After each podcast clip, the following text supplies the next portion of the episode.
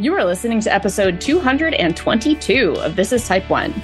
Today, we're talking about when pumps break and what to do when it happens. So, both of our pumps broke recently, which is interesting timing. Pumps breaking is not uncommon, so we do need to be prepared for that eventuality with backups and also knowing what to do, which really just means like who to call, what to do when it happens, do you have any backups, like things like that.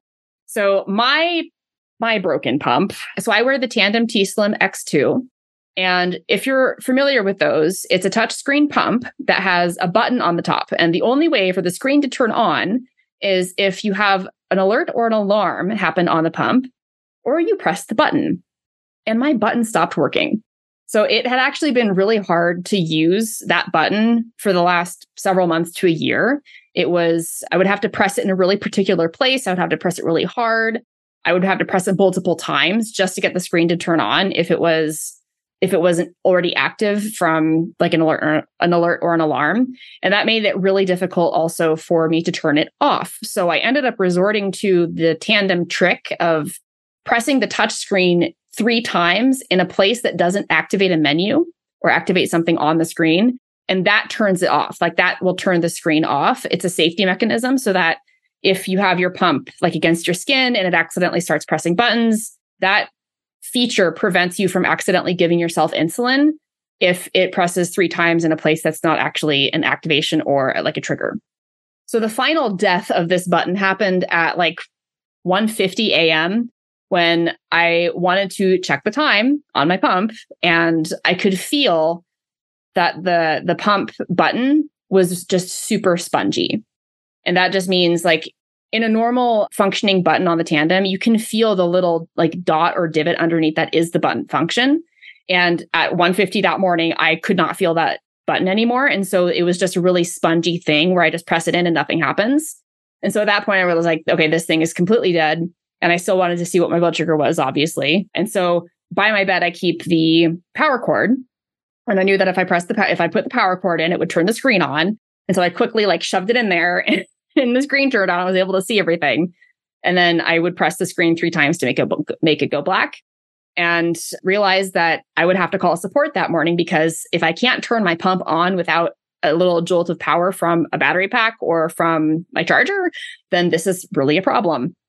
And so I called support and they had to do had me do the standard troubleshooting which really just involves pressing the dead button in multiple times under multiple circumstances to confirm that yes the button is dead and they would send me a replacement. And they did overnight it, which was great. But during that process of talking to support, they asked if I had uh, backup supplies, which yes, I did. They asked if I had long acting insulin. Yes, I do. So all the things that you would need in case your pump actually does stop working completely. Like if the battery had also died at that time and I didn't have a, a way to get myself insulin, then that would constitute an emergency. But because I'm somebody who hoards supplies and things like that, I, yes, I have long acting insulin. And yes, I have actually my old tandem pump, which is my like emergency backup. So if something had happened before the overnighted pump got there, then I would be fine. But in the meantime, I had to give this dying pump a jolt of power anytime that I wanted to turn the screen on, which was really annoying. So I had to carry a little battery pack around with my extra cord. And then if I was in the middle of a workout and I needed to see what my blood sugar was, or I needed to do something on the pump because my phone could tell me what my blood sugar was, I would have to pull out my pull out my battery pack with the cord and like plug it in and make sure it wasn't in for too long and all of that lovely stuff. Because I had actually completely charged the pump the morning that I called support, which meant that I had a hundred percent battery on the day it died. And I had to wait for it to completely die before I could even transfer anything to the new pump. So I found out from full charge, my T Slim in particular, under those circumstances, lasted 104 hours, which was a really long time when I wanted to just switch pumps. But ultimately, my sensor session was actually able to transfer. So I waited until the old pump completely died. I waited until after it died, we put it in the farthest corner of the apartment and I set a timer for like half an hour just to make sure that the sensor wasn't still connected to that pump. Because if I had tried to transfer it when the pump was still active, like the old one, then it probably would have said um, like in like um something about the transmitter already being in use because the transmitter can only be connected to one medical device at a time. So I had to wait com- until it was completely disconnected to the old pump in order to transfer it to the new pump. And this was nice because I had actually had to start a new sensor session. I think it was the day after the new pump arrived, but before the battery died. And so, in order to not lose any sensor data, I just started the new sensor on the old pump while it was dying. And then it was able to transfer all of that to the new pump, which was awesome because I actually didn't end up having to calibrate. The transfer process involved just waiting until the old pump died, putting the, the transmitter ID into the new pump, and then starting the new starting a new sensor session without a code. And that let it start right up, which was really awesome. I did not have to wait two hours, which was extra awesome. And it didn't ask for calibration. So it was like triple awesome right there. That was like the one thing I was really worried about was having to do calibrations when I started without a code. So ultimately it was from, I think, Monday morning at, well, 1.50 a.m.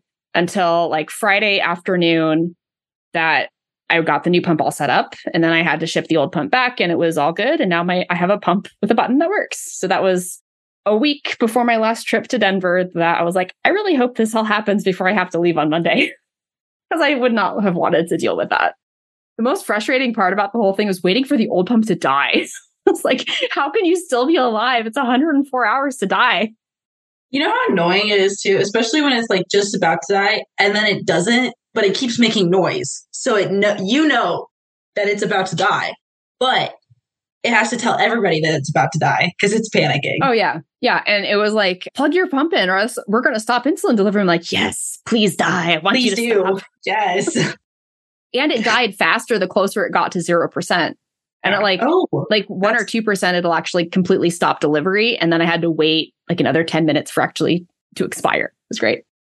So what was your broken pump experience? Mine was a little bit traumatizing. I'm not going to lie. So, the first time my pump ever broke, I was in middle school and I don't remember too much about it, but I do remember being so panicked that I had to go back on shots. And if you remember with like the old Medtronic pumps, the ones that were colorful, like the pink one and the blue one, all the fun colors, which they should totally bring back, but that's just my opinion. How the battery pack at the bottom of the pump you could tell where the battery was and like where the yep. pump was. Yep. So the first time in middle school, the pump itself actually fell out the bottom of my pump. So every time I wanted to give insulin, I would have to hold the button on there for it to actually deliver anything. And I didn't know if it was delivering the right amount or anything like that. So I told the school nurse one day and I was like, yeah, my pump's been kind of doing this weird thing. I really don't know about it. Do you want to look at it? And she called my dad like within 20 seconds. And she was like, So Jessie's pump is broken? and she said it has been broken for the last six weeks. She was so mad at me. I didn't know any better. Wait, you were doing the whole like finger trick for six weeks? Yeah. Yeah. How did your parents not notice? Oh, well, I was completely independent by this time. Like oh. when I was 10, like when I started going to middle school, like upper elementary, lower middle school, I was complete like my parents didn't have anything to do with my diabetes at that point because I really wanted to be independent and like fought them every time they wanted to do something. I was like, no, I'm doing it. Why would you do it? It's not your life. I was a very stubborn child when it came to that stuff.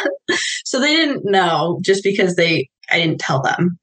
So it's nothing with them. It's just literally I just didn't want to worry them or anything. And then got a new pump out of it, so it was totally fine.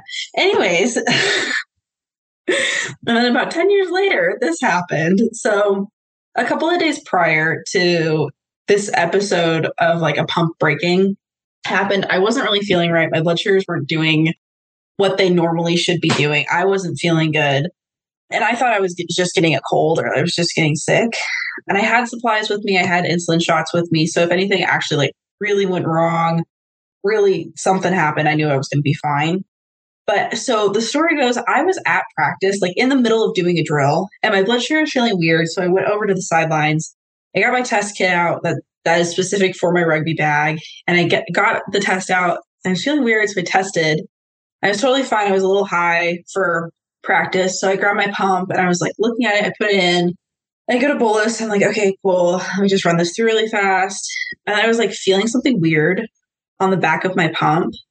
And I was like, oh, that's weird. I wonder if there's something stuck on it. So I turned it over. There's literally a hole. It was a crack and a hole in my pump, like in the actual pump, not in a case, not in anything, but an actual hole in the pump. Nothing was coming out of it. It was just like, you know, those puzzle pieces, and then you have like the full puzzle made, but there's just one piece in the middle that isn't there. That was that, pretty much. Yeah. Do you want to see a picture? I wonder if I have a picture of it still. Well, we can post a picture of it in the show notes if you have one. But so it wasn't leaking insulin. It was just there was this, this hole there and a crack. Yeah. Yeah. It was like two big cracks going to either side. And then there was like a hole right where they met. So I don't know exactly what happened. I didn't drop it prior to this, but it was Okay, yeah, we'll have to uh, put that picture in the show notes. Yeah, we definitely so will. everybody else can see the magic that it's happened. Kind of, it was really it's not great. So I looked at it, and it took me a solid second to like process that. Oh, that's nice. I just had to stare and hold my pump for a second, being like, I really. Okay, this is not the right place to deal with this. So I go over to my my coach, and she knows that I'm diabetic. She's known for like years and years, like since I met her, I was like, "Can I play with diabetes?" She's like, "Of course." Why would you even ask? Come play. You're on the field. She's just kind of one of those people. So I went over to her and I was like, "So I think I need to go home." And she looks at me and she's like, "Are you okay? You didn't throw up or anything? Like, good?" And I looked at her and I was like, "No, I think my insulin pump just broke." She's like, "What do you mean you think your insulin pump just broke?" And I like showed it to her and she goes, "Oh yeah, you're going home. You're you're done. You're done." Go get your stuff. You're going home. I was like, thanks, Kari. I'll see you later. so I went to my, instead, I went to my car and I called my dad. I was like, hey, I just want you to know that my pump just broke. I'm calling Medtronic now. I honestly, I wasn't panicked at all. I've gone through so much stuff with diabetes and like just, I was exhausted. I didn't even like care. I knew I had stuff. I have long acting insulin. I know what to do. I wasn't worried 100% not worried, which was really nice because I finally got to the point where I'm like secure enough being on my own and to take care of myself.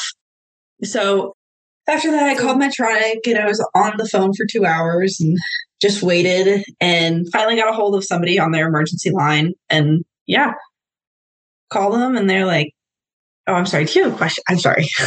So uh, you started off with saying that it kind of traumatized you, but then you're saying, "Oh, it's cool, as cool as a cucumber." So what about it traumatized you? I think just like looking at my pump and like seeing it was broken and oh. not knowing what happened to it was oh. kind of traumatic because it was in my backpack. But I don't mess with my backpack. No, everybody knows not to mess with my stuff because it's medical. Yeah. No one kicked it. No one did anything to it. There was no one around there wasn't a crack in it before I w- even went to practice that day. I hadn't dropped it. Nothing happened so until I like, pulled it out.